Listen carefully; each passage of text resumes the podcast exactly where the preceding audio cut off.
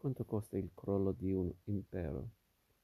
In questi giorni tristi in cui leggo delle atrocità che si commettono nella penisola balcanica, mi viene in mente una conversazione che avevo avuto con Jacques Le Goff poco dopo la caduta del muro di Berlino. Si sentiva che l'impero sovietico si stava sfaldando, anche se era difficile profetare che tutto sarebbe avvenuto in modo così rapido, grazie forse allo stupido golpe dell'agosto scorso. Le Goff stava iniziando a distribuire i temi e a scegliere i collaboratori per una collana destinata a essere pubblicata da quattro o cinque editori europei sulla storia d'Europa e in quale occasione gli avevo suggerito di far scrivere un libro sul costo della caduta degli imperi. Credo lo abbia commissionato, non so a chi, ma allora il problema, problema era di capire quando fossero costate le cadute degli imperi di un tempo in modo da poter in qualche modo estrapolarne i costi imminenti della caduta dell'impero sovietico. Oggi non credo si debbano più fare delle previsioni, semmai dei confronti diretti. Un impero è sempre costritto, costrittivo e autocratico, è come un coperchio che preme su di un calderone bollente. A un certo punto la pressione interna è troppo forte e il coperchio salta e si ha una sorta di eruzione vulcanica. Non sto affatto dicendo che era bene che il coperchio non saltasse, anche perché di solito salta per ragioni termiche. La fisica non è né morale né immorale. Dico solo che sino a che non salta si mantiene un ordine però premente che sia, e quanto quando salta bisogna pagare un prezzo. La dissoluzione dell'impero romano ha prodotto una crisi dell'Europa che è durata, nella sua forma virulenta, almeno sei secoli. In realtà una serie di effetti a lunga scadenza si è protratta nei secoli successivi e forse quello che succede oggi nei Balcani ortodossi di Oriente contro cattolici d'Occidente, né ancora uno strascico.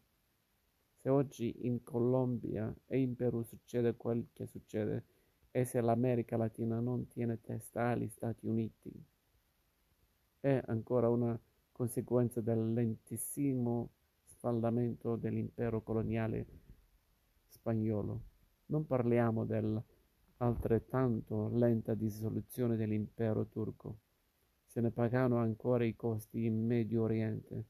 Non mi azzardo a fare il conto dei costi del, dello sfaldamento dell'impero coloniale britannico e l'Italia unificata è conseguenza del crollo del brevissimo impero napoleonico.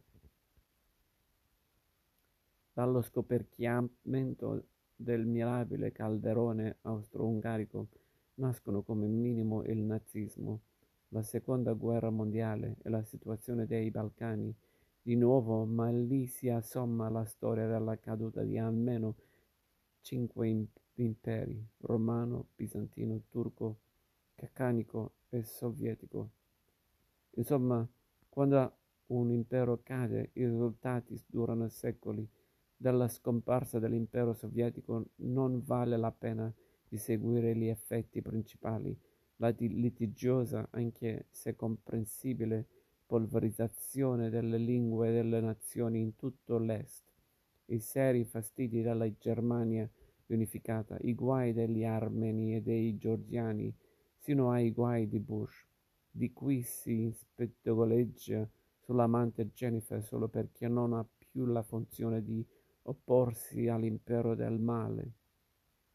Ma lo stesso pasticcio italiano, la crisi del Partito Socialista e di quello ex comunista, della democrazia cristiana, la rottura di un patto universalmente accettato tra il potere e la mafia sin dallo sbarco in Sicilia, e dunque i colpi di coda e la nuova vocazione internazionale di una mafia che non può più vivere dall'appoggio indisturbato di un potere che non ha più la giustificazione della lotta anticomunista. Tutto quello che sta succedendo in questo nostro sventurato paese dipende dalla caduta dell'impero sovietico, tanto quanto i dolori del giovane Havel. Persino la Lega è un fiore della caduta dell'impero sovietico, tanto quanto gli ustacci croati, i genocidi serbi e l'eresia slovacchia. Non è che sapendo quanto costa la caduta di un impero se ne riduce il prezzo, e che è bene saperlo per prevedere le disgrazie future, non che la storia si ripeta in modo sempre uguale, né che si manifesti una volta in forma di tragedia e la seconda in forma di farsa.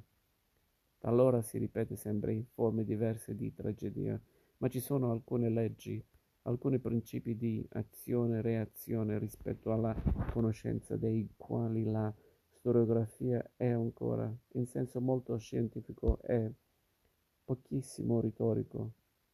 Magistra Vitae, 1992